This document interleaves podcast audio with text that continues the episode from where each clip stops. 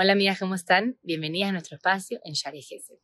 La semana pasada habíamos estudiado cómo los Gibonim vienen donde Yoshua para hacer un tratado de paz. Sin embargo, Yoshua, ahora vamos a estudiar la respuesta de Yoshua. Yoshua empieza a cuestionarlos y decirles, ¿cómo yo sé que ustedes vienen de un país lejano?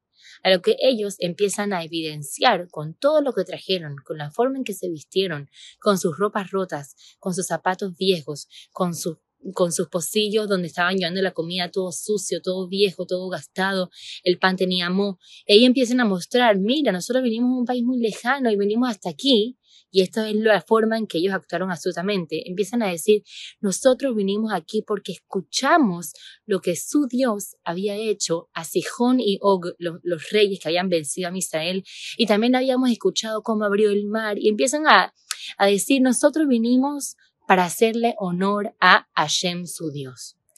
En eso viene Yoshua y dice, wow, esto es un gran Kiddush Hashem, esto puede santificar el nombre de Hashem. Y sin consultar a Hashem, él decide hacer un tratado de paz con los Gibonim. Obviamente estaban engañándolo.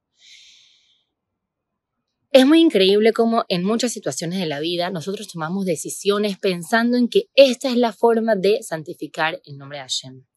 Hay otra historia en Nevi'im del rey Shaul. Cuando el rey Shaul le dieron la orden de matar al pueblo de Amalek, había tenido la orden de matar a los animales, al rey, a, todas las personas, todas las edades, mujeres y hombres. Esa era, la mitzvah que Hashem le dio. Esa era la orden que Hashem le dio a Shaul.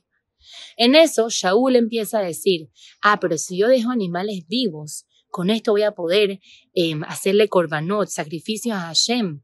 Y ahí es cuando empieza el ser humano a hacer cálculos y empezamos a confundirnos, a tomar decisiones que quizás nos hacemos pensar que va a ser mejor para honrar el nombre de Hashem. Pero en verdad cuando Hashem está dando una orden, cuando Hashem está dando una mitzvah, hay que intentar no ser por aquí y por allá, intentar ver cómo puede ser beneficioso para mí o para Hashem, mejor dicho, sino en verdad, ver, sino en verdad ser sincero y decir, esto es lo que ordena Hashem, voy a intentar hacerlo de esta misma forma. Así que ojalá que podamos tener el mérito de aprender de esa historia. Como Yoshua al final, vamos a ver más adelante qué es lo que ocurre después cuando no, se dan cuenta que en verdad este pueblo engañó a Israel. Nos vemos la semana que viene.